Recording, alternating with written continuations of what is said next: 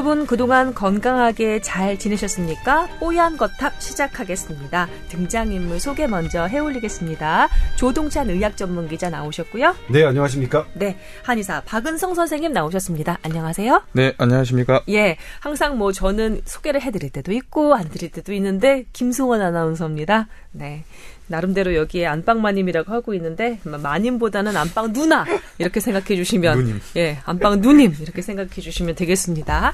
저 박 선생님 항상 우리 형님 조 기자님 먼저 소개해 드리는데 불만이 있으세요? 아니요, 이렇게 불만 없습니다. 형님을 먼저 대우를 확실하게 해야죠. 음, 박 선생님은 형제가 어떻게 되세요? 저 형 있어요. 두 명, 남자 두 명. 아 그러면은 형제예요, 딱 둘. 아 네, 네, 그렇구나. 그 진짜 형님은 어떠세요? 어, 남자 형제들은 아마 비슷하지 않을까 싶은데 말이 없습니다. 자, 서로 소통이 말이 잘 없어? 없습니다. 그래서 부모님들 심심해 하시죠. 어, 보통은 이렇게 남자 형제 둘이 있으면 막내, 그러니까 둘째가 딸 노릇을 한다고 하던데 맞나요? 확실히 보면 근데 이제 딸 노릇보다는 막내들이 버릇이 없긴 해요. 이게 왜냐하면 아, 좀 편하게 그쵸. 돼야 예, 되구나. 그러니까 자기가 이제 부모님이 힘들겠지만 자기가 음. 귀찮으면 좀 더 누워 있고 막 이런 것들을 보면 저희 와이프가 깜짝 놀래요. 와이프는 음. 작년 이렇게 두 명 중에 첫째인데 네. 아니 진짜 이럴 때 보면 집에 가면 손도 하나 꼼짝 안 하려고 한다고 음. 이게 진짜 막내 티가 뭐 평소에 잘 모르는데 이런데 확 난다고 할 정도로 음. 그런가 봐요. 이렇게 막내들은 좀 뭐냐 이게 뭐 뭐라고 되지? 이게 좀 뭐 그런 그런, 것 것도 같아요. 예. 있겠지만 집에서 그 자녀가 네 넷이나 되잖아요. 네.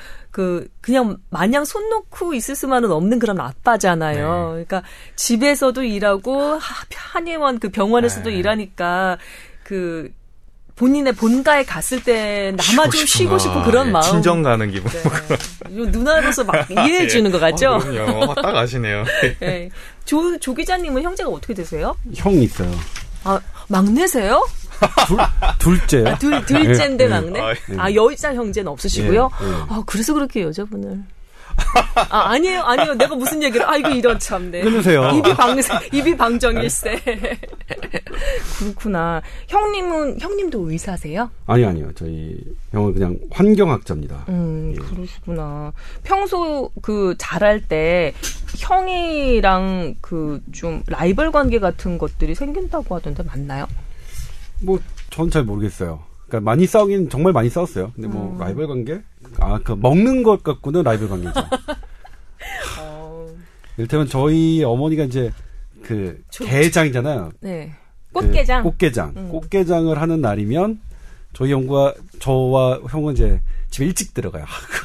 늦게. 자칫 늦게 들어갔다가 이제 안 남아 있기 예, 때문에. 거의 뭐 어. 그 아작이 나 있죠. 그 반찬이 아작이 나 있기 때문에 음. 뭐 그런 것.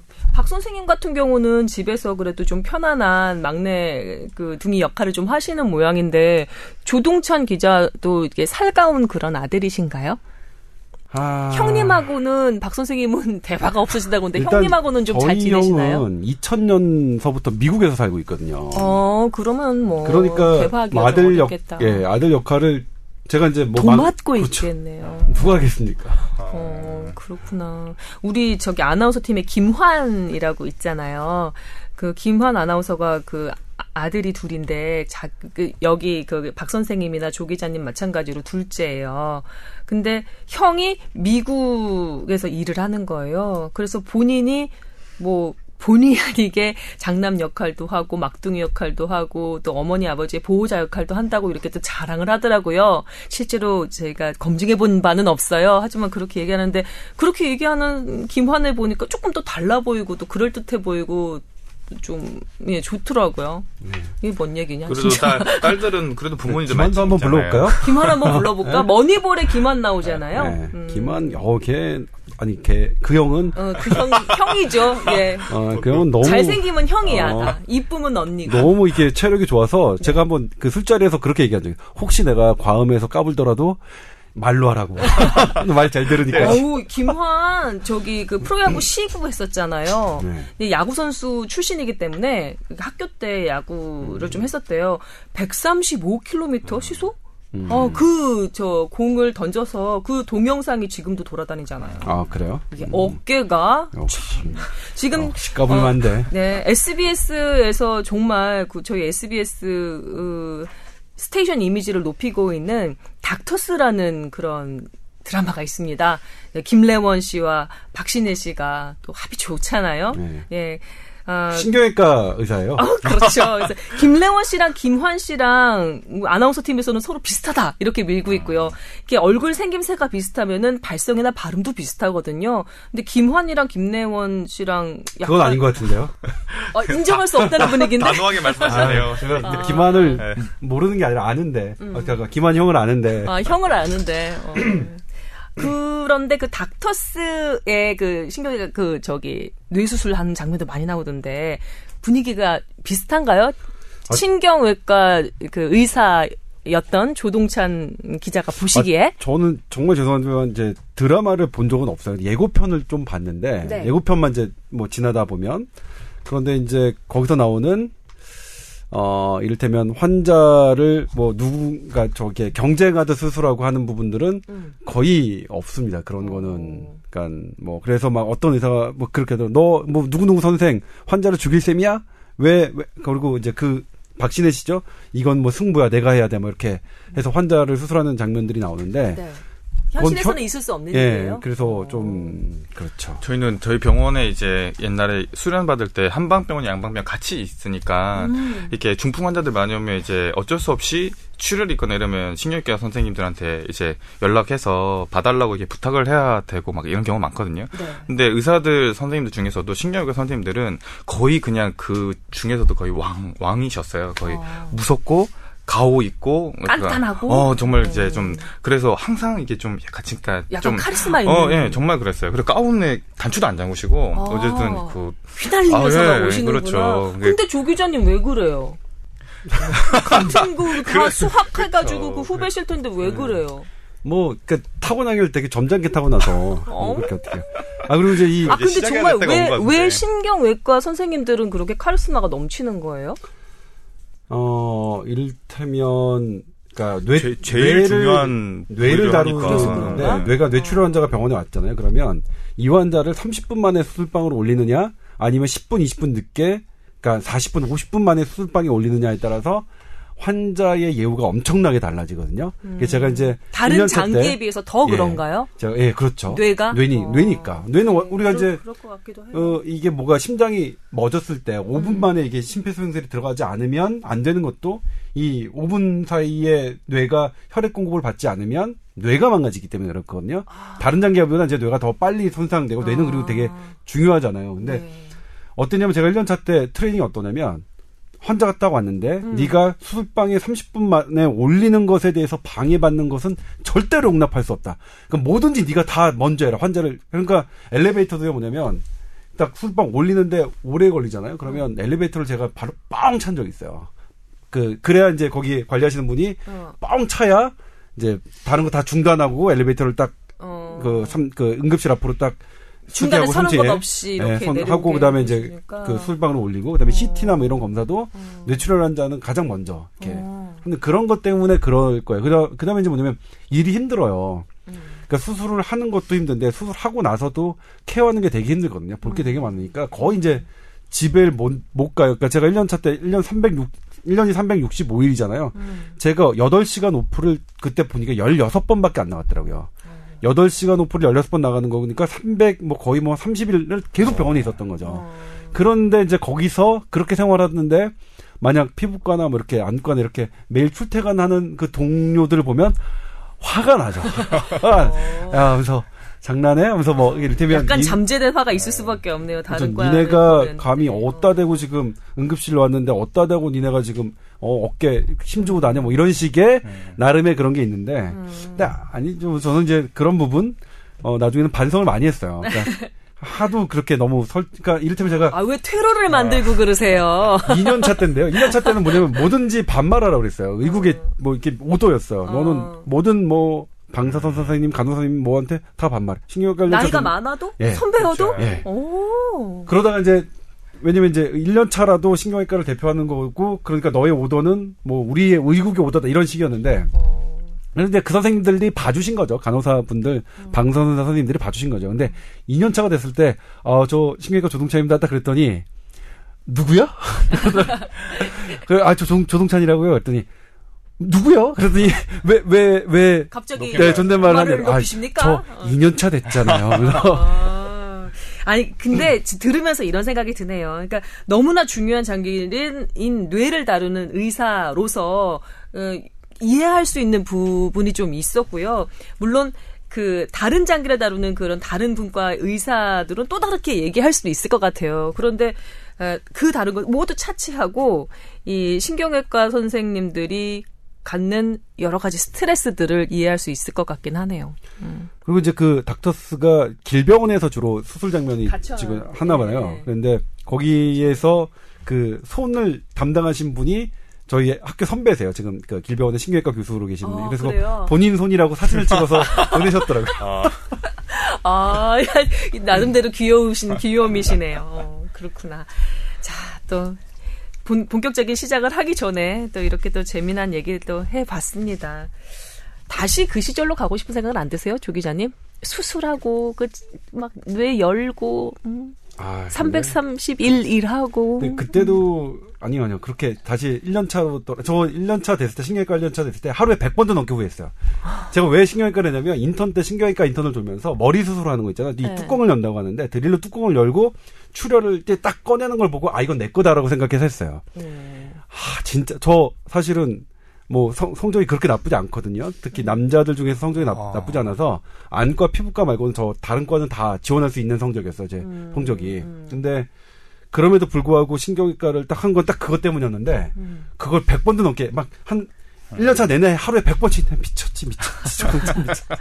근데 한 3년차 정도 되니까 아 잘했다. 내가 신경외과를 전공하길 참 잘한 잘한 것 같다. 그리고 지금도 신경외과 를 내가 제가 전공했다는 게 저에게 큰 힘이에요. 음. 저 제가 어딜 가서도 주눅 들지 않고 음. 당당히 하는 거는 난뭐 신경외과 의사인데. 그 과정을 거쳐서 기자가 되어준 조 기자한테 고맙고요. 그리고 환영했습니다.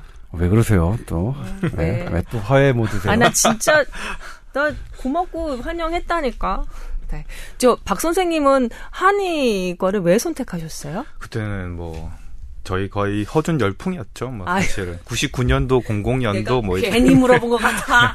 진짜 뭐 왜냐면 미지의 영역 같은 그런 음. 느낌? 아 정말 뭐 새로운 거를 이제 마- 많은 것을 할 수 있겠다 이런 생각을 많이 했었고 그 후로 하루에 네. 100번씩 후회하셨나요? 아한 2년 3년 지나고 나서는 이제 좀 너무 하, 왜 이제 그러니까 그런 생각 많이 해요 고등학생들이 진로를 선택할 때 음. 정말 뭔가 이제 정보나 대대로 된 정보나 아니면 자기의 적성을 잘 모르고 음. 할 수도 있겠구나 생각 많이 했어요 왜냐하면 저는 그러니까 아무 이유 없이 뭐 치과나 이런 건 싫다고 생각했었어요 이유가 없었어요 근데 뭐 그게 나는 꽂혔던 거죠 그냥 그렇게. 음. 우리 저기 뇌신경 음, 전공하신 그 조 기자님이 하루에 100번씩 그 의사 그 그쪽 분야를 선택한 것에 대해서 후회한 거는 저희가 이해할 만 하잖아요. 너무 여러 가지 스트레스가 많으니까 한의사를 전공으로 택한 우리 박 선생님이 후회를 한 거는 도대체 무엇 때문이었지 잘 감이 안 잡히거든요. 가끔씩 뭐 이제 사회적으로나 뭐 어떤 때 인정을 못 받거나 아니면은 가끔씩 하, 내가 말하는 것에 대해서 남들이 이제 뭐 그- 그런 분위기가 있잖아요. 폄하하거나 이런 얘기 들으면 내가 이렇게 나쁜 걸 하고 있지 않은데 남은 다른 다른 사람한테 좋은 걸 하고 생각하고 신념을 가지고 이렇게 하고 있는데 가끔씩 이제 너무 뭐 언론이나 아니면 이제 그런 쪽에서 뭐 그런 얘기들 들려오면 참 이제 뭐 약간 흔들 때가 있죠. 내가 아, 왜 이런 상황이 됐을까? 이런 생각도 안타까운 것도 있고. 음. 한의학을 바라보는 사회의 시선에 대한 그쵸. 서운함이나 네, 이런 것들이 예. 바탕이었군요. 알겠습니다. 음, 이렇게 저기 약간 사담 같긴 하지만 조 기자님도 그렇고 우리 박 선생님도 그렇고 이런 얘기를 나누다 보면 개인에 대한 얘기를 하지만 그것에서 더 이렇게 퍼져서 그 의료계에 대한 그런 일면이라든가 한의학에 대한 일면을 좀 더 들여다볼 수 있는 그런 어, 계기가 되는 것 같아서 또 이거 정리하고 있다 이 진행병 아나운서는 이래서 안 돼 그냥 확 넘어가 버려야 되는데 아니, 전 닥터스가 지금 인기가 있잖아요. 음. 그래서 이런 것들이 의대생들한테도 많이 퍼져서 음. 신경외과가 다시 기피과가 아닌 어, 좀 주목받고 하고 싶어 하는 과가 되었으면 좋겠다는 생각을 좀 들었어요. 파이팅! 네, 신경 파이팅. 파이팅 입니다. 네. 네. 자, 여러분의 건강 상담 해드려야죠. 뽀얀 거탑 저희 주특기입니다. 아, 감정적으로 공감이 아주 깊게 들어가 있고요. 그리고 그 어느 어, 의학 전문 프로그램보다 훨씬 더 검증되고 최신의 그런 소식으로 예, 정보로 여러분의 건강 상담 해드린다고 자부하고 있습니다. t o w e r at sbs.co.kr입니다. 이제 뭐 많이들 아시죠? 그래도 다시 한번 알려드리고요. 이쪽 그 메일 주소로 사연 많이 보내주시기 바랍니다. 자 오늘 첫 사연은요. 이 족저근막염 저희가 몇 번 다뤄드렸잖아요. 그런데 요즘 그 족저근막염 주변에 좀 많이 받고 사연도 또 꽤 다시 많이 오고 있어요. 다시 한번 정리를 좀 해볼까 싶은데요. 32세 여자 지난해 12월부터 족저근막염 뭐 체외 충격파 치료도 받고 물리 치료도 받고 그런데 여전히 잘 낫지 않는다고 발뒤꿈치 바깥 라인 쪽으로 통증이 있다고 하셨고요. 그리고 또 다른 분도 아, 이 족저근막염 관련해서 여러분께서 사연을 주셨습니다. 예방할 수 있는 방법, 그리고 집에서 할 수 있는 어떤 그 대중치료 방법, 또 병원은 어떻게 좀 선택을 하면 좋은지 이런 거 좀 알려주셨으면 좋겠어요. 뭐 족저근막염에 대해서 이제 뭐 여러 번 여러 번 얘기를 이렇게 드린 것 같기도 한데 어쨌든 족저근막염은 그 치료 기간이 오래 걸린다는 걸 갖다가 이제 항상 염두에 두셔야 될 것 같아요. 음. 항상 어느 이제 책을 보나 아니면 선생님들의 얘기를 들어보나 6개월 얘기를 많이 하거든요. 6개월. 그러니까 6개월 정도 걸리긴 한다. 이게 오랫동안 고통스럽고 좀 힘든 질환이긴 한데 그래도 이제 치료 기간을 좀 충분히 길게 잡고 하면 음. 이제 그래도 좀 호전을 보이고 좋아지실 수 있다. 이런 얘기를 많이 드리니까 네. 좀 이제 너무 다급해하지 마시고 길게 좀 치료 걸릴 수밖에 없다. 이렇게 염두에 두셨으면 좋겠고요. 그리고 이제 치료법 같은 경우는 일단 스트레칭 위주를 많이 해줘요. 그러니까 우리가 제가 뭐 이게 지금 방송이 아니니까 이게 보여드릴 수는 없는데 일단 아픈 쪽에 발을 이제 우리 양반다리 하는 것처럼 하고 그다음에 아픈 부위를 이제 발가락을 위쪽으로 당긴 다음에 그 부분을 계속 눌러주는 거예요. 아픈 부위를. 그러니까 네. 늘리고 손으로 그렇죠, 약간 그렇죠. 마사지 예, 계속 그런 거 자주 해주고요. 음. 그다음에 우리가 벽을 이제 미는 이렇게 모양처럼 그 서서 서서 예, 그렇고 한쪽 다리를 쭉 뻗는 거죠. 음. 예, 그러면서 이제 늘리는 거예요. 예, 그렇죠. 그런 식으로 평소에는 그런 식을 좀 많이 해주고 음. 그다음에 이제 너무 아플 때는 마찬가지로 여기도 이 분이 쓰셨는데 좀 푹신하게 하고 깔창도 깔고 그다음에 마사지도 자주 하고 요런 것들로 이제 관리를 하시는 거예요. 근데 음. 이게 병원에서 치료 받는 거는 뭐 한의원에서 침을 맞으시는 것도 도움이 되실 거고 그다음에 정형외과 가셔서 뭐 물리치료 하시거나 이런 것도 도움이 받으실 수 있고. 지금 박 선생님께서 6개월 잡고선 생각하시라고 하셨잖아요. 근데 네. 이분이 지난해 12월부터 족저근막염 때문에 고통스러웠어요. 네. 그럼 지금 벌써 6개월이 지났잖아요. 이분 같은 경우 왜 이렇게 늘어지는 거죠? 음, 뭐 환자를 이제 직접 보면은 또 다를 수도 있는데 네. 만약 실제로 오래 서 계신 분이나 음. 아니면 이제 걷는 양이 많으시거나 이러면은 왜냐면 계속 방해 요소가 있는 거잖아요. 계속 이제 실어야 되고 하니까 음. 그런 분들 같은 경우는 치료 기간이 좀 더 늘어날 수도 있는 거고 네. 만약에 근력이 약하시거나 아니면 구조적으로 뭐 잠깐 이제 말씀해 주신 것도 있는데 뼈 이제 골극이라고 하는데 이런 것들 조금 잘하신 분들 같은 경우는 이게 뭐 사실은 계속 자극을 좀 일으키기 때문에 다른 분들보다는 조금 더 걸려요. 음. 음. 네, 더군다나 제가 예상하기로는 32세 여성분이시니까 어쩔 수 네. 없이 구두를 신어야 하는 때가 또 있을 수도 있을 것 같아요. 네, 어쨌든 족저근막염 환자분들 하는 얘기가 되게 힘들다고 하더라고요. 아프고 정말 그럼요. 힘들고 아프고 하더라고요. 신경 많이 쓰이고 예 이게 거동하는데 좀 지장을 주기 때문에 더 답답할 수밖에 없을 것 같습니다. 침 맞는 거 지금 침 치료 받고 계시다고 하는데 도움이 좀 침이 도움이 돼요. 제가 볼 때는 음. 물리치료만 하는 것보다는 침을 같이 하는 게 도움이 되는데 음. 문제는 그 발바닥 주위에 침 놓게 되면 굉장히 아파요. 또 치료가 아. 또 되게 아파요. 환자 환자가 잘 못 견디하는 경우도 많아요. 침을 어떤 부위에 놓으면 별로 그렇게 덜 아프지 않은데 근육이 많은 엉덩이나 어. 허리 같은 데는 많이 안 아파요. 근데 발바닥은 발바닥 같은 경우는 굉장히 민감하고 어. 그 이제 그게 부드럽지 않은 그런 살이다 보니까 네. 굉장히 아프죠. 그러니까 치료, 치료 자체도 힘들겠다. 네. 아, 아유 어떡하면 좋아. 이 지금 한창 하이힐 신으면서 예쁘게 뽐내면서 다니셔야 하는 그 나이인데 이 계속 발 디딜 때마다 아프면 이거 사람 정말 이거 잡거든요. 음. 조 기자님 네. 더 저기 해주실 말씀 있으신가요? 어 아니요 지금 지금 제가 찾아보니까 역시 뭐 네. 스트레칭하고 네. 그다음에 그런 마사지하고 하는 보존적인 요법 그다음에 이제 체외 충격파는 좀 논란이 있네요. 그래도 그럼에도 불구하고 보존적으로 했을 6개월 정도 치료했을 때잘 음. 듣지 않는 사람에게는 이제 그 체충격파 뭐 할 수 적응할 수 있다고 되어 적용할 수 있고요. 네. 그다음에 수술은 잘 권하지 않는 이유가 있네요. 그러니까 어 확실하게 나을 수 있다는 게 없고 없어요? 보장이 없고 아. 그다음에 신경 손상의 합병증이 있어서 어. 뭐 아주 이게 고통스러운 사람에게는 뭐 해볼 수 있는데 음. 보통 그 수술을 이렇게 뭐 딱 안 되면 뭐 수술합시다 이렇게 딱딱 부러져서 뭐 적극적으로 권할 수 있는 그런 건 아닌 것 같- 같은데 지금 만족스럽지 않으시더라도 지금 이렇게 하시는 방법이 네. 어쨌든 뭐 정석이에요. 예, 정석이다. 그래서 계속 좀 더 자주 어 시간을 들여서 이렇게 음. 하시, 하시, 하시, 하시면 좋을 것 같다. 그다음에 뭐 보니까 그 인터넷에서 보면 컵이나 이런 걸 해- 사용해서 하는 마사지법도 있거든요. 네. 병원에서 소개하는 그런 것도 그 보시고 그런 것도 한번 해보시면 좋을 것 같아요. 음, 네. 일단 우리 그 32세 여성분 족저근막염 앓고 계시는 분께는 느긋한 마음을 권해드리고 싶습니다. 지금 하고 계신 방법이 잘 하고 계신 거래요. 그러니까 너무 조급하게 생각하지 마시고요. 하, 얼른 나왔으면 좋겠다. 딱 이쁜 나이인데 지금 또 휴가철이 휴가 가야 되거든요. 이건 빨리 고쳐서 빨리 휴가 가셔야 되는데 아우 속상하네 진짜. 자 다음으로 넘어가겠습니다. 이분은 어 얼마 전 그 뽀얀 거탑 방송에서 고도 비만인 분의 상담 내용 듣고 그 저희 남편이 더욱 걱정되어서 메일을 드립니다. 라면서 시작해 주신 분입니다.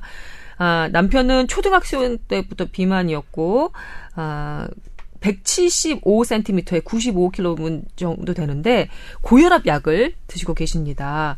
근데 이분의 문제는 본인이 자신의 체중이나 건강 상태에 대해서 문제 의식이 없는 거예요, 남편이. 그래서 쌀 살을 빼려는 노력이나 뭐 이런 거 조절하려는 노력을 안 하신답니다. 음식 조절이나 운동 같은 것도 안 하시는 거예요. 그래서 어 그 부인 되시는 이 사연 주신 분이 조마조마하다고 하셨습니다. 자, 이 남편 본인 말대로 40평생 비만으로 살아온 사람은 체중 감량은 크게 중요하지 않고 운동만 열심히 하면 건강에 정말로 무리가 없는 걸까요? 어, 본인의 의지가 없는 체중 감량, 가족이 도와줄 수 있는 방법은 없을까요? 175에 95kg 정도면 비만 치료로 수술적인 방법까지 고려해야 할 수준인가요? 이렇게 물어오셨습니다. 네. 일단은 지금 175에 95kg면 비만 지수가 31.0이고 고도 비만이네요. 제가 아직 충분하게 취재를 한 건 아니지만 네. 지금 고도 비만에 대해서 제가 취- 취재를 하고 있습니다. 현 지금 현재 고도 비만에 대해서 음. 현대의학이 그동안 어떻게 그 자세가 바뀌었고 어떤 치료법들을 적용하고 있는지. 음.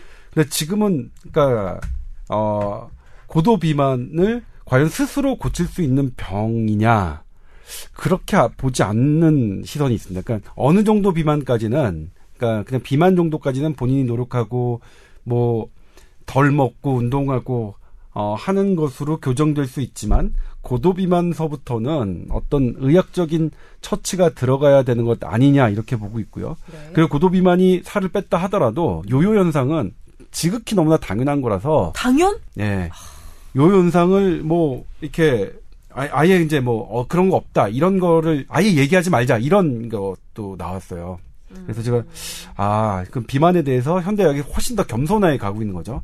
그 동안은 뭐, 뭐 한다 뭐 한다 하면 뭐 이렇게 하면 뺀 뺍니다 저렇게 하면 뺍니다 했다가 안 되니까 그래서 사실 지금 고도 비만은 이게 혀- 아마 혈압도 그럴 거고 아마 당뇨 뭐 혈당도 좋지 않으실 테고 그리고 어 고지혈증 그, 그, 그 지방 대사도 별로 좋지 않으실 것 같은데 그래서 네. 교정이 돼야 됩니다. 그러니까 어 제일 좋은 게 어쨌든 뭐 바라시는 대로 어, 운동하고 식이 조절로 다 그게 해결됐으면 좋겠지만 고도 비만에서는 그게 사실 쉽지 않다는 것도 지금 드러나고 있기 때문에 어 이거 제가 나중에 좀 더 취재를 해서 좀 그 말씀을 어느 정도 드릴까 해요. 근데 그렇다고 지금 제가 알고 있는 대로 뭐 아 그 그쪽 분들은 이거 이런 경우에 수술적 치료가 훨씬 더 좋다 이렇게 말씀하시거든요. 근데 제가 바로 지금 상태에서 어 곧 수술 치료 받으십시오 이렇게 얘기하기는 좀 어렵 음. 어렵 어렵지만 네. 아무튼 그렇게 얘기하시는 분도 있다. 고도 비만에 대해서는 수술적 치료가 먼저 그 고려돼야 되는 거다라고 말씀하시는 분들도 있다. 자, 그러면은 이분의 궁금증 1, 2, 3번은 그나마 좀 러프하게나마 저, 그 답을 딱딱딱 드리자면 이분 40평생 비만이었으니까 체중 감량 하지 않아도 되고 운동만 열심히 하면 건강에 무리 없다. 이거 아닙니다. 띠 틀렸고요. 이 의지가 없는 체중 감량 가족이 도울 수 있는 방법은 없을까? 의 의료 의료적인 처치가 들어가야 한다는 게 지금 현대 의학의 답변입니다. 예, 고도 비만의 경우는요. 네, 예, 가만히 네. 있으면 안 된다는 것이고요. 어, 병원 찾아가셔야 된다는 게 지금까지의 어, 의료계의 그 답변입니다. 3번. 아, 175에 95kg 정도면 수술적인 방법 고려해야 될까요? 여기는 저희가 답변해 드릴 수 있는 장- 저- 정보가 지금 없습니다. 여기 기간은. 그러니까 이렇게 뭐- 1, 2, 3번을 정리를 해드리면 될 것 같네요. 네. 가족이 도와줄 수 있는 방법은 있죠. 같이 이제 뭐 이게 비만은 가족병이라고 생각합니다. 설득을 해야지. 이분은 자기 건강에 문제가 없다고 생각하신다는 거예요. 아 남편이. 근데 그건 부러워요. 그러니까 본인이 이렇게 걱정이 없고 난, 난 마음 되게 편한데. 응. 라고 하는 거는 사실은 고도 비만을 갖고 있는데 아 난 진짜 불안해. 아 이거 빨리 빼야지. 이렇게 노심초사 걱정하는 것보다는 이렇게 마음 편하게 사는 게 더 좋긴 할 거예요. 분명히. 아, 그런 면도 분명히, 있겠네요. 예. 어. 그래서 이건 뭐 부인은 조마조마하긴 예, 하지만 그러 그래서 음. 차라리 그거보다 낫다. 근데 본인이 고도 비만하면서 노심초사하면서 살 빼야 되는데 살 빼야 되는데 이렇게 걱정하면서 사시는 분보다는 나은 거니까 그건 되게 바람직한 거죠. 그러네요. 네. 그럼에도 불구하고 아마 그런 제가 방금 말씀- 말씀드렸던 혈압과 혈당과 그래요. 그 지방 이런 것들에 체크를 해보시고 그런 게 문제가 있으면 음. 그런 쪽으로 좀 설득을 해, 해 나가시는 게 어떨까 싶어요. 저는 이렇게 말씀드리고 싶어요. 이분이 건강에 문제가 없다고 지금 자신하고 계신데 일단 고혈압 인데다가 체질량 지수가 이 정도로 나온다는 것 자체가 정상이 아니라는 그렇죠. 뜻입니다. 예. 그러니까 이걸 가지고 일단 설득을 하셔야 네. 될것 같아요. 근데 이제 제가 볼 때는 제가 느끼는 거는 이게 그 사람한테 자기 본이 못 느끼고 있잖아요. 음. 그러면은 이게 가족이 얘기하면 절대 안, 안 들어요, 보통. 왜 아, 그래요? 잔소리처럼 들리는 거죠. 어. 그래서 어떻게든 뭐 병원을 이제 어떤 기회를 통해서 가거나 어. 아니면 제 3자를 통해서 이 사람이 이게 얘기를 들으면 보통은 이제 아 내가 뭐가 문제가 있나 본인이 좀 권위를 느끼거든요. 인정할 수 있는 그쵸. 삼자. 이게 그렇죠.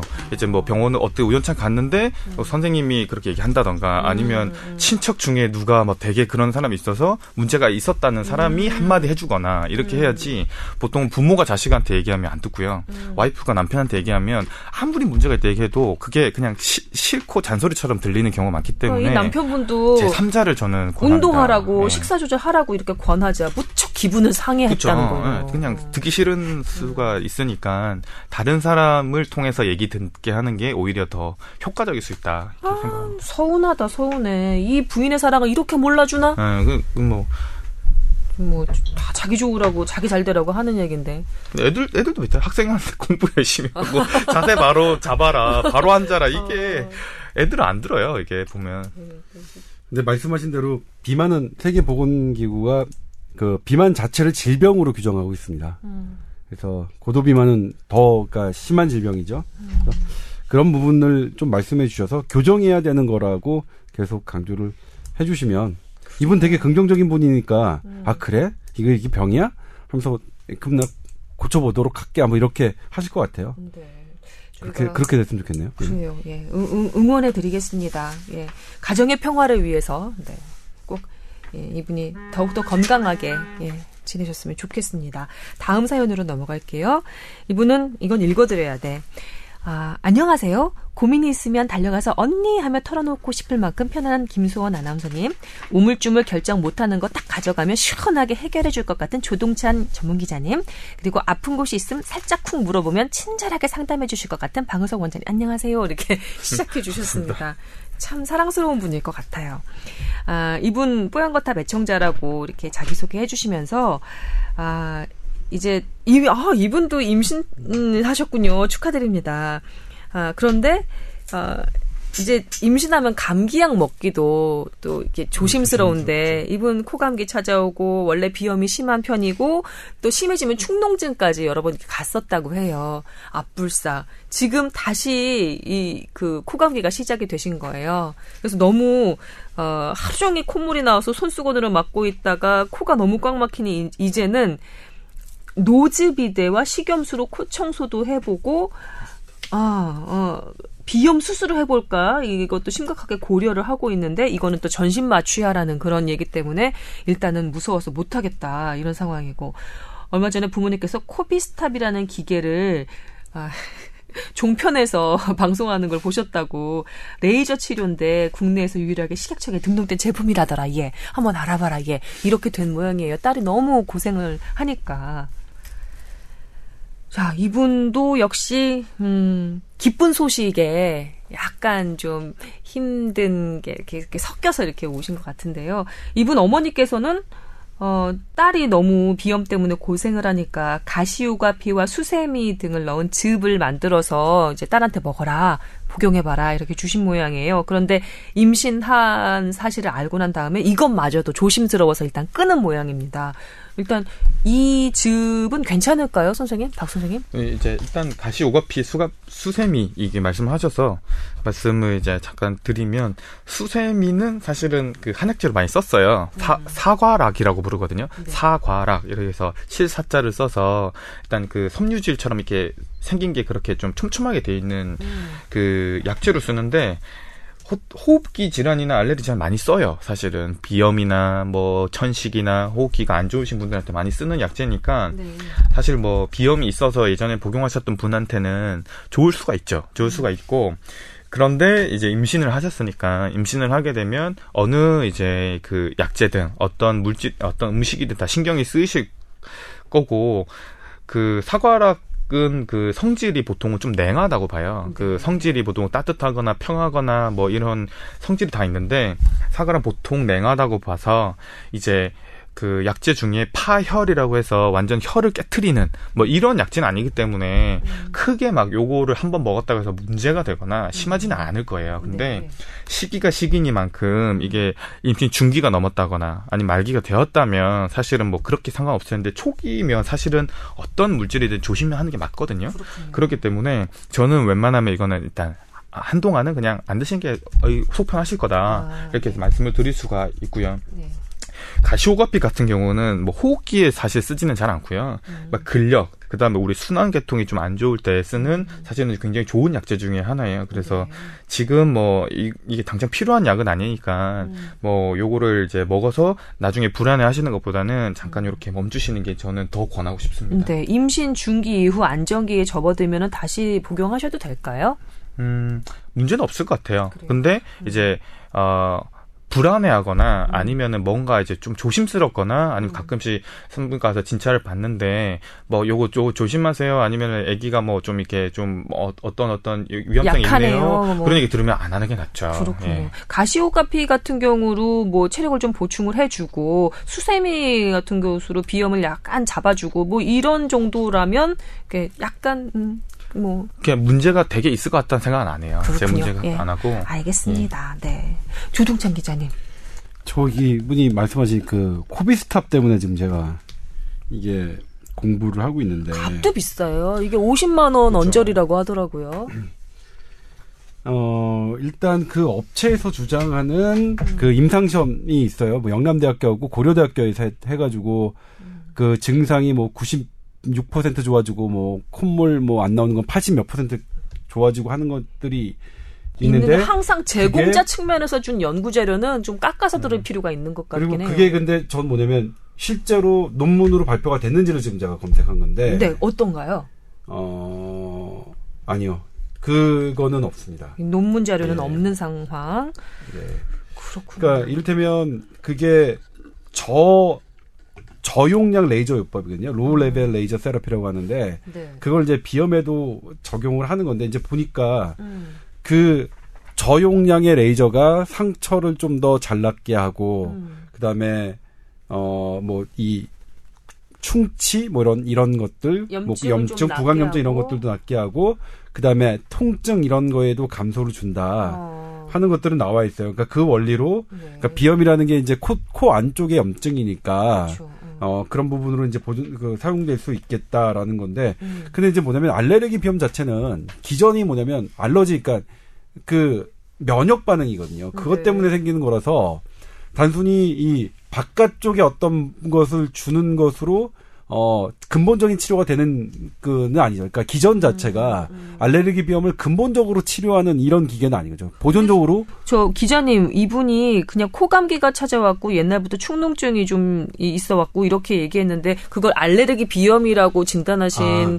그 이유가 있나요? 아니 아니 아니요. 제가 지금 이걸 보다 보니까 이 광고가 알레르기 비염에 이 아. 이 이거를 뭐 대부분 좋다 이런 식으로 기사가 나와 있고 예. 딱히 감기 때문만은 아닌 건가요?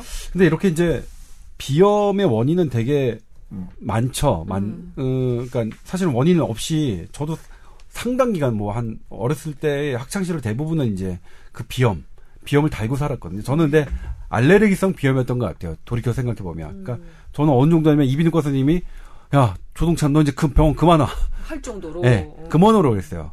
그 정도로 했는데 나중에 이제 나이가 들어가서 하니까 저절로 낫더라고요.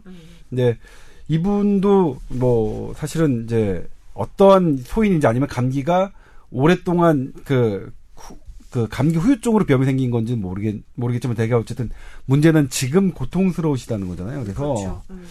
근데 어쨌든 보존적인 요법 하시고 뭐 이비인후과 가서 콧물 빼고 이런 거 하시는 건 되는데 지금 문제는 이제 이 종편에서 네. 그 만든 그 레이저 치료 방법. 어떻게 되느냐 하는 건데 어려워요. 그러니까 이거 중소기업인데 제가 함부로 어 뭐라고 하기도 그렇고 추천하기도 예. 그렇고 아니라고 그렇다고 막 하기도 그렇고 어. 어 그런데 일단 이 기전 자체가 없는 건 아니다. low level laser로 어떻게 비염을 치료하거나 이 이 점막에 점막에 있는 염증을 가라앉히는 그런 효과가 어느 정도 있다. 근데 어 이게 근본적으로 어떤 나의 비염 자체를 완벽하게 없애는 기전이 아니다. 이거는 그러니까 보존적으로 애당초가 기전 자체가 보존적으로 활용할 수 있는 수단이다. 그 정도로 생각하시면 될 것 같아요. 네. 효과를 지금 그, 그, 그 이게 사용하신 분들의 효과를 좀 보면 음. 효과가 있었다는 분도 있고 생각만큼 자기는 안 났다는 분도 있고 다양 다양하게 되어 있네요. 네. 근데 콧물이 하루 종일 나와서 손수건으로 계속 틀어막고 있는 정도라고 하면 뭐라도 해보고 싶으실 것 같기는 그러게요. 해요. 제가 근데 좀 돈이 너무 비싸기도 하고 진짜. 그래서 하, 이분 그 예전에 그 뜨거운 물 4분의 1 해서 이렇게 코 네. 좀 습기 음. 좀 보충해 주는 그런 방법도 쓰고 계시는 것 같은데 아 이분한테 좀 더 뭐 써볼 만한 방법 소개해 주실 만한 거 없을까요? 근데 임신이 되셨다. 그런데 코 비염이 너무 심하다. 그러면은 제 생각에는 산부인과 가셔서 임신할 때 쓸 수 있는 약을 처방받는 게 그래도 음, 안전하게 아, 그렇죠. 음, 안심되게 네. 그래요. 예, 이비인후과 의사들도 알아요. 저 임신부에게 쓰는 약 할때 그러면 뭐 이렇게 골라서 해주는 거 있습니다. 근데 근데 약도 비염에 먹는 약도 사실은 이제 어 그게 일시적일 가능성이 많, 경우가 많아서 어 좀 그러네요. 좀 저, 네. 어, 지난 시간에 말씀드렸던 그 축구 선수들이 하는 코 비강 넓히는 그, 그, 뭐라고? 스티커라고 해야 되나? 테이프라고 해야 되나? 그것도 한번 알려드리고요. 또 하나는 이, 자려고 누우면 트, 특히나 더 그러실 거예요. 그러니까 약간 자세를, 베개를 약간 이렇게 좀 높, 높여서 좀 해보시면 어떨까라고. 아, 그 진짜 이게 뭐 도움이 될라는 모르겠어요. 근데 너무 다 안타까우니까.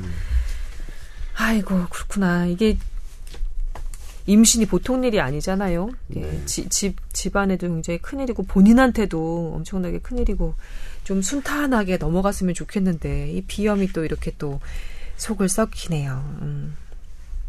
드라마틱하게 나아지는 방법을 빨리 좀 생각했으면 좋겠는데 그게 좀 없어서 안타깝습니다. 예. 기운 내시고요. 예. 그리고 예쁜 아기, 예, 예쁜 아기 꼭 보실 겁니다. 네. 네. 자, 여기까지 해 드리고요. 저 이제 본격 주제 넘어가야 되는데 오늘 주제 제가 아주 그동안 그 흥미롭게 예, 지켜봤던 주제거든요. 진행을 할게요.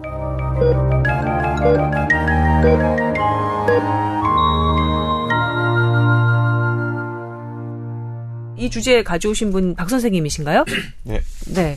잠깐 브리핑을 좀 들어볼까요? 네, 그 만성 피로 증후군이 장 속 미생물군 이상과 관련이 있다 이런 기사가 있어서 제가 이거를 이제 지하철 타고 아침에 출근할 때 보다가 아 이게 재밌다 이런 생각이 들어서 한번 이제 얘기를 하고 싶어서 가지고 왔고요. 네. 그 아직 병인이 그 만성 피로 증후군은 사실 그냥 피, 당 단순하게 피곤하다 이런 거랑은 좀 이제 다르게 실제로 어떤 증상이 뭐 뭐 한 몇 개월 이상 지속돼 6개월 이상 지속될 때 보통 네. 요거를 이제 피로 증후군이라 부르는데 뭐 검사상에도 이상이었고 뭐 다른 것도 이상이 없는데 어쨌든 한 몇 가지 한 네 가지에서 다섯 가지 증상이 지속될 때 이렇게 진단을 내립니다. 근데 이제 원인을 잘 모르고 환자는 계속 이제 그런 증상 호소하니까 이 증후군을 붙여놨는데 어 보면은 이제 만성 피로 증후군이 장 속의 미생물군의 균형 파괴와 관련이 있다는 연구가 있다.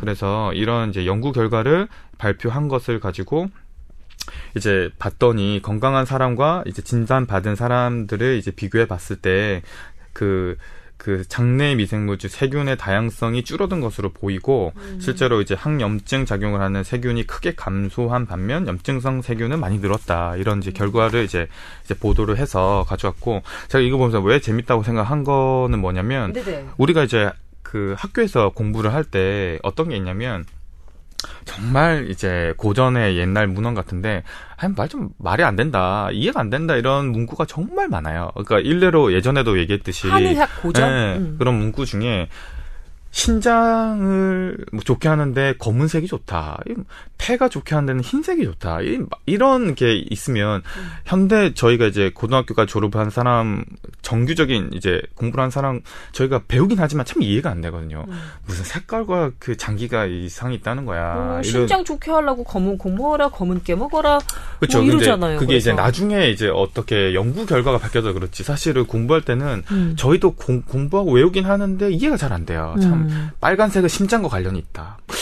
뭐 어떡하라는 거야? 뭐 이렇게 많은데 그 중에 하나가 뭐냐면 비주 사말이라 해서 비 그러니까 비위 기관이 네. 사지 말단을 주관한다는 이제 그런 문구가 있어요. 소화기관이 사진 사- 말단을 주관한다. 팔다리 말단을 참 이거 뭔가 음, 이제 뭐 주관한다? 시적인 문구죠. 근데 음. 이거를 저희가 굉장히 중요하게 공부를 하거든요. 그래서 어. 문구 중에 어떤 게 있냐면 사지 말단이 움직이기 싫거나 어. 눕고 싶어하거나 계속 어. 그 다음에 뭔가 하기 싫어할 때는 소화기관 다스려야 된다. 이런 게 어허, 있어요. 어허. 근데 우리는 이렇게 하면 참 그냥 말이 될까? 어. 뭐 이게 뭐 얘기는 하는데 배우 배우고 공부하라고 하고 일단은 그럴 때 그런 환자가 그런 얘기를 하면 실제로 환자가 얘기할 때 아 팔다리를 움직이기 싫을 정도로 피곤하다. 음. 움직이기 싫고 계속 눕고 싶다. 이런 얘기를 하면 음. 아 그게 비위기관 다스려야 되기 때문에 소화제 소화를 잘 되는 약을 써라. 어. 이런 게 있거든요. 그래서 실제로 어. 그렇게 하긴 해요. 어. 근데 이제 이런 연구 결과를 보니까 아 이렇게 뭔가 어. 재밌다 이런 생각이 들었어요. 어. 그러니까 그래서 제가 볼 때는 한의학의 고전 문구 중에 우리가 참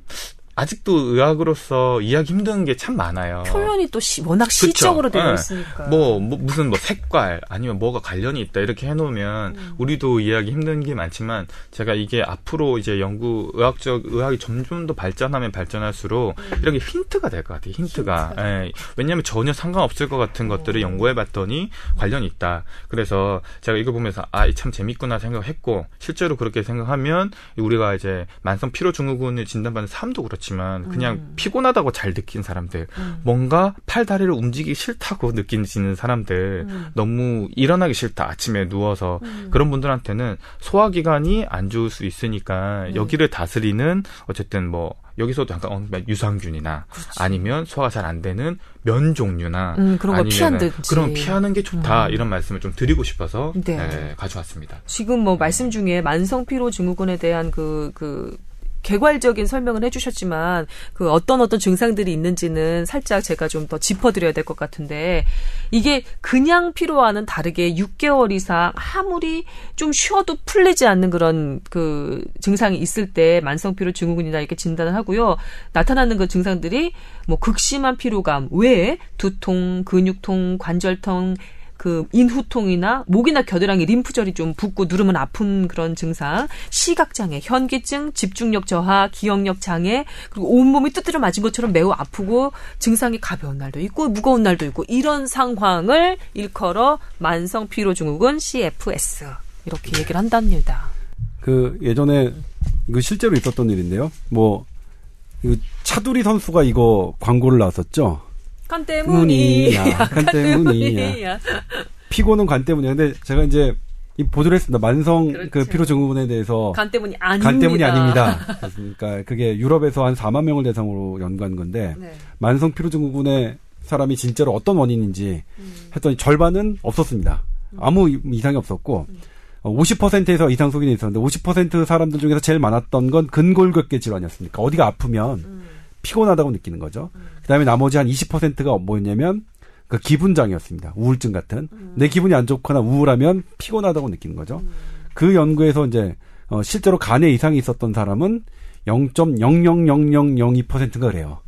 4만 명 중에 2명인가 3명인가 그래서 그래서 그 그 보도가 나, 나간 이후 딱 17일 만에 방송통신위원회에서 해당 그 광고는 네. 의학적 사실이 아니므로 방송을 내리라. 내려라, 이렇게. 아, CM 내려라. 이렇게 했죠. 그리고 그 바뀌었어요. 그게 네, 다음에 뭐 바뀐 게 하던데 다시 간. 뭐. 간 덕분이야. 아, 예. 간 덕분이야. 그다음에 만성 간 기능 장애에 의한 피로에는 우르사 이렇게 아. 바뀌었죠 앞에 광고가. 예. 그 뭐랄까 아, 수식한 아, 어구가 예. 붙은 거죠. 제가 광고를 바꾼 게 두 개예요, 사실. 그 우르사 광고하고 아스피린 프로텍트 광고를 그거는 접었어요. 그게 이제 뭐냐면 가웬 얘기긴 하지만 예, 지나간 얘기긴 하지만 아 근데 지금 요즘에 또 그게 그 가이드라인이 바뀌어서 제가 보도를 또 다시 하긴 했는데 네. 예전에는 그러니까 4년 전입니다. 그 baby 프로텍트 아스피린이 음. primary prevention 그러니까 위험이 없는 사람에게는 심장병 예방 효과가 별로 없다. 그래서 권하지 않았어요. 그래서 고지혈증이나 고혈압이나 당뇨병 같은 게 있는 사람에게만 baby 프로텍트 아스피린이 예방 효과가 있다. 이렇게 심혈관계 질환 예. 방 효과. 예. 어.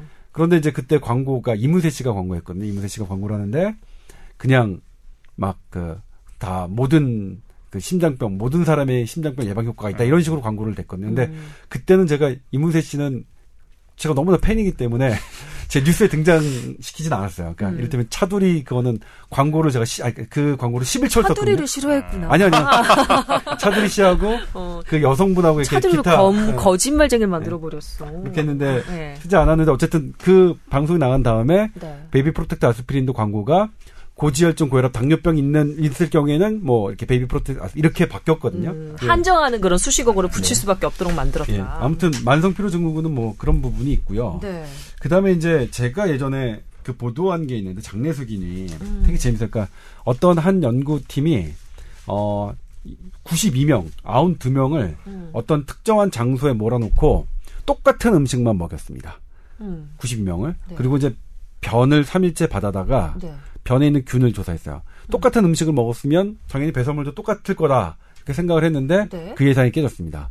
어떤 사람에게는 그 클로스트리디움이라는 어떤 뭐 나쁜 세균이 많고 네. 어떤 사람에게는 그 락토바실루스 우리가 유익균이라고 하는 게 많았거든요. 그러니까 음. 아 우리가 음식을 똑같은 먹 음식을 먹더라도 음.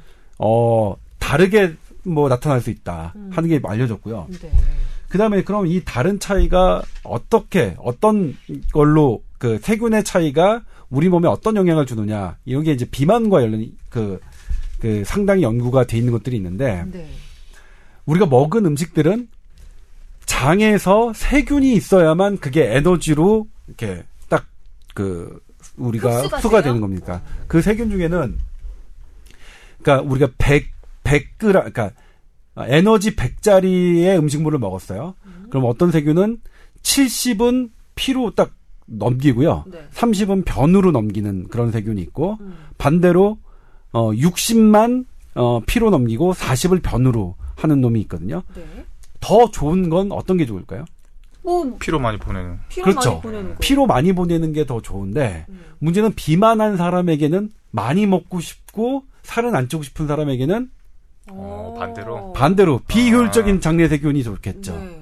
그래서 어- 이 비효율적인 장내 세균을 어떻게 하면 늘리냐 했더니 어 풀을 풀 아, 채소 음. 채소를 많이 먹으면 비효율적인 세균이 많이 생겨요. 그 연구에서 그래갖고 일주일 동안 그 계속 그 뭐, 몰아놓고 그 채소를 막 많이 먹였더니 네. 막 실험자들에게 균이 그 비효율적인 세균이 되게 많이 있는 거예요. 어, 비만 치료의 획기적인 어떤 발견인데요? 예, 그래서 아마 지금 이런 그 장내 세균의 연구가 이런 음. 그런 분류, 이거 이제 이건 어, 어, 이 세균이 엄청나게 많거든요. 그 거의 뭐 1조에서 100조 개 정도가 그 산다고 하니까 아, 하나만 확인하고 넘어갈 거예요. 아까 그, 저 70, 30, 60, 40 그 균 있잖아요. 네. 저기 피로 70 보내고 또 변으로 30 보내는 그런 네. 균들의 종류는 이게 어떤 균이 좋다 나쁘다가 아니라 그냥 균의 종류인 그렇죠, 거죠. 그렇죠. 예. 근데 사실은 더 좋은 건 효율적으로 보내는 게 더 좋은 거죠. 그러나 근데 몸에 몸에 악영향을 예. 주는 거는 아닌 예, 거죠. 그렇죠. 예. 비만의 입장에서 보면은 음. 근데 비효율적인 게 좋고 네. 그 비효율적인 게 많이 생기는 게 채소를 많이 먹으면 비효율적인 균으로 바뀌더라. 음, 근데 이 연구자들이 하나를 더 나간 게 있어요. 뭐요? 다시 이 사람들을 그러니까 일주일 동안 채소를 먹은 다음에 이게 그러면 얼마나 유지되느냐를 봤는데 음. 일주일 정도 다시 육식 위주로 사람에게 그 권했거든요. 네. 그랬더니 다시 효율적인 균으로 바뀌었어요. 어. 그러니까 채소를 이용해서 채소를 이용한 장내 세균을 의 이런 효율을 낮춰서 그 다이어트를 시도하시는 분이 있다면 이게 단기간 하는 게 아니라 계속 해야 된다는 게 있죠. 그리고 또 여기서 이제 하- 한 가지 얻을 수 있는 경우는 똑같은 소고기를 먹더라도 소고기 한 근을 먹더라도 네. 채소를 계속 같이 먹었던 사람은 음. 내가 살이 덜 찔 수 있다는 거죠. 음. 채소가 그렇죠. 나의 비효율적인 균으로 저기 그 만드니까요. 네, 장내 그 저 소화를 돕는 균 중에 채소를 많이 먹는 경우는 아 뭐랄까 흡수 그 정도를 좀 낮추는 네. 음, 그런 역할을 좀 해주니까요. 그런 장내 세균이 그렇군요. 이 요즘에 한참 유 그 유행이라고 얘기할 수 있을 것 같아요. 유산균. 유산균 대유행이죠. 저는 대유행이죠. 저도 유- 사실 먹고 전 있습니다. 개, 개인적으로 유산균에 대한 거는 전 좋다고 생각해요. 근데 지금은 막 오히려 유산균으로 모든 걸 해결하려고 하는 사람들이 있고 음. 이를테면 지난번에 쇼닥터가 그랬죠. 유산균을 먹으면 임신도 불임도 해결한다고. 그 정도까지는. 아니 실제로 종편에서 방송이 됐고 음, 이게 네. 지금 저희가 그 의사협회에서 징계를 내리려고 하고 있는 거거든요. 음. 그러니까 그렇게까지 이렇게 하는 점에 대해서 그래서 오히려 지금은 유산균이 완전히 무슨 아까 되게 좋은 것임에도 불구하고 그 회사에서 나온 어떤 유산균 특정 제품을 먹지 않으면 아주 막 미개인처럼 어, 하는 양, 양상은 저는 이제 바람직하다고 생각하진 않지만, 이를테면 유산균은 분명히 좋습니다. 근데 특정한 어떤 제, 제 회사의 뭐 고농도의 유산균이 더 좋다. 이런 거는 그, 뭐 대중적, 그러니까 이게 정립된 건 아니거든요. 네. 그리고 유산균도 되게 달라서 이를테면 김치가 익어갈 때 그런 균들이 되게 다르고 그다음에 이 뭐죠 일본의 음식 나또인가요? 나또, 나또도 이거 숙성에 따라서 균이 상당히 다르고 그리고 김치 유산균과 나또 유산균이 좀 다르거든요. 그래서 아니 뭐 우리 흔하게 보는 그 유- 요구르트 유산균은 네 요구르트 유산균은 뭐죠? 제가 요구르트- 락토바실러스 아닌가요? 아 그런 거야? 아 락토바실러스 아 그 뭐 락토가 유구, 네. 그다음에 바실러스가 무슨 뭐 균 이름일 테니까. 아, 제가 그거는 좀 더 공부를 해보겠습니다. 지금 네. 그 유산균의 그 구체적인 뭐 이런 이름 같은 건 제가 아직 아닐까? 그 예. 숙지가 안 된 상태인데 아무- 아무튼 저도 저도 좀 공부를 해서 뭐 다양하게 예. 있는데 다양한 이런 것들은 뭐 실제로 아토피와 뭐 비만 예방에도 도움을 준다는 연구가들이 제법 있어요. 음. 예. 그래서 분명히 유산균 자체에 대해서 어 제가 시비를 걸고 싶은 생각은 전혀 없고 오히려 유산균 되게 좋다는 거 인정한다. 네. 근데 그럼에도 불구하고 지금처럼 뭐 어 이렇게 유산균이 모든 걸 해결하는 음, 어 난임 치료제처럼 이렇게 얘기하시면 안 되는 거죠. 예, 그렇죠. 사실. 그러면 음. 좀안 된 그러기엔 좀 그렇다. 예, 정, 정말 좀그 흥미로웠던 게 우리 이제 박 선생님 가져오신 그 자료 중에 이제 흥미로웠던 게 이 만성 피로 증후군 환자의 혈액에서는 염증 지표들이 다량 발견이 됐고 이게 장에 문제가 생기면서 세균이 그러니까 나쁜 세균들이 장 벽을 뚫고 혈액 속으로 들어와서 염증 지표가 높아지는 것으로 이렇게 좀 추정이 되고 이로 인해서 면역 반응이 촉발돼서 이것이 결국은 만성 피로 증후군의 여러 가지 증상을 일으킨다라고 연구팀이 설명을 했다는 거예요. 음, 상당히 놀랍지 않습니까? 예. 장에 있는 좀 그 여러 가지 나쁜 세균이 장벽을 뚫고 혈관 안으로 들어가서 혈액 안에 있는 여러 가지 염증 지표들 지수를 높인다. 이거는 사실 무섭죠? 예, 장내 세균에서만 된 게 아니라 사실은 이게 원래는 그 치주균으로 이 연구들이 많이 됐어요. 그러니까 이 치주균이 어, 잇몸 질환만 일으킨다고 생각했는데 네.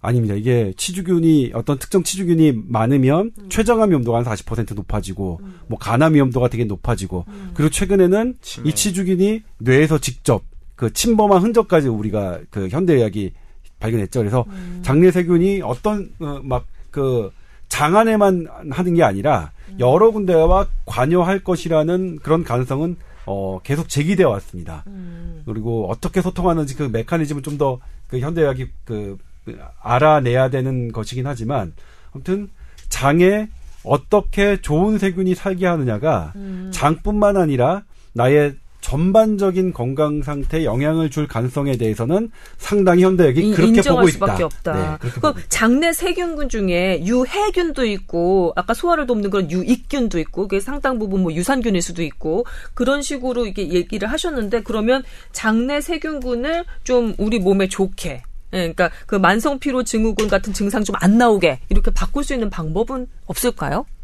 저는 일단은 음식이죠, 음식. 아까 왜냐면, 얘기한 것처럼 예, 채소류 섭취? 그렇죠. 그렇고 만약에 소화기관이 원래 좀 잘 안 되는 사람들 같은 경우는 네. 뭐 고량 진미라 그러죠. 뭐가 이렇게 맵고 짜고 기름진 음식보다는 좀 담백한 위주로. 그다음에 뭐 밀가루나 면 종류보다는 이제 좀 소화가 잘 되는 음식 위주로. 어쨌든 그게 첫 번째 아마 그 그러면 저기 선생님 박 선생님 우리가 몸이 피로해서 축축 늘어져 있는 사람한테 뭘 좀 먹어야 몸에 좋은 걸 좀 먹어야 좀 기운이 날 거다라고 하면서 조- 조금 전에 말씀하신 고량진미 기름지고 고기 좀 튀긴 거 이런 거를 오히려 먹이면 독을 안 먹이는 될 거나 있죠. 마찬가지인 예, 예. 걸 수도 고- 있네요. 고기는 약간 이제 어떻게 먹냐에 따라 좀 다를 수가 있는데 음. 마찬가지로 기름에 튀긴 거 그다음에 뭐 밀가루 음식 뭐 음. 이런 것 같은 경우는 어쨌든 도움이 더 안 될 수가 있죠. 어, 입맛 돌게 한다고 그쵸, 하면서 예, 예, 오히려 뭐 예. 튀긴 거 예, 예. 기름진 거 이런 거 먹이는 건 힘들고 막 기운 없다고 해서 음, 어, 그거는 네. 아니다. 그렇군요. 장내 세균균의 그 좋은 균형을 위해서도 예, 만성 피로 증후군의 치료를 위해서도 그것은 아니다. 예, 이렇게 말씀드릴 수 있을 것 같습니다. 조 기자님 마지막으로 더 정리하실 말씀 있- 있으신가요? 아, 아니 저 그 유산균 종류 때문에 제가 지금 하는데 음. 지금 식약처에서 네. 음. 한게 열아홉 가지가 있네요. 그 유산균 해가지고 쭉쭉쭉 락토바실루스도 있고, 그러니까 한두 한두 개가 아니라 식약처에서 이- 음. 예? 음. 우리 식약처에서 인- 저기 그 하는 것만 뭐 열아홉 개가 있네요. 음, 우리가 이 발효 음식이 잘 발달한 그 식 문화를 가지고 있는 만큼 이 유산균 관련해서 이 사실은 발효하면서 음식에서 많이 생기는 균이잖아요. 유산균 관련해서 좀 또그 지원을 해서 연구를 좀 활발하게 했으면 좋겠어요. 네. 이게 사실은 이게, 이게 선풍적으로 인기를 끈 지 몇 년 되지 않았잖아요. 그러니까 좀 뭐랄까 좀 획기적인 그런 연구가 이렇게 많이 나오진 않았으니까 좀 선도적으로 좀 우리가 좀 먼저 하면 어떨까라는 생각도 드네요. 네. 아니 근데 제가 그 이거 말 김치도 없게 만들었나 보다. 김치도 지금 시, 시리를 준비하고 있었어요. 예, 있는데 아직. 그 일단은 뭐 다른 사건 때문에 김치 공장 다 섭외하고 어. 발효되는 거 이렇게 하고 하려고 했었는데 아직 어. 못했거든요. 다른 거 하느라고. 나중에 아유, 이제 하게 되게 되면 열일 하신다니까 열심히 일하신다니까. 나중에 그거 만약 제가 취재를 해서 보도하게 되면 음. 다시 이제 김치의 세계, 김치 유산균의 세계, 다음 여기 이 자리에서 이제 자신 있게 또 네, 말씀드리겠습니다. 하겠습니다. 진짜 SBS에 조동찬 기자 없었으면 어쩔 뻔했어. 그래서 어쩜 좋아. 그래서 오늘 점심 사신다고요? 아, 예. 히히, 알겠습니다. 자, 뽀얀 거탑 여러분과 함께 하다 보니까 벌써 시간이 다 됐네요. 어, 다음 주에는 어, 여러분의 에, 건강 상담 더 열심히 그리고 감정이 푹 돼서 해드리고요. 그리고 더 재미난 본격 주제 가지고 돌아오도록 하겠습니다. 여러분 건강하십시오. 여름에 저기 건강 잃기 쉽습니다. 우리 건강하게 다시 만나요. 네. 네, 고맙습니다. 고맙습니다.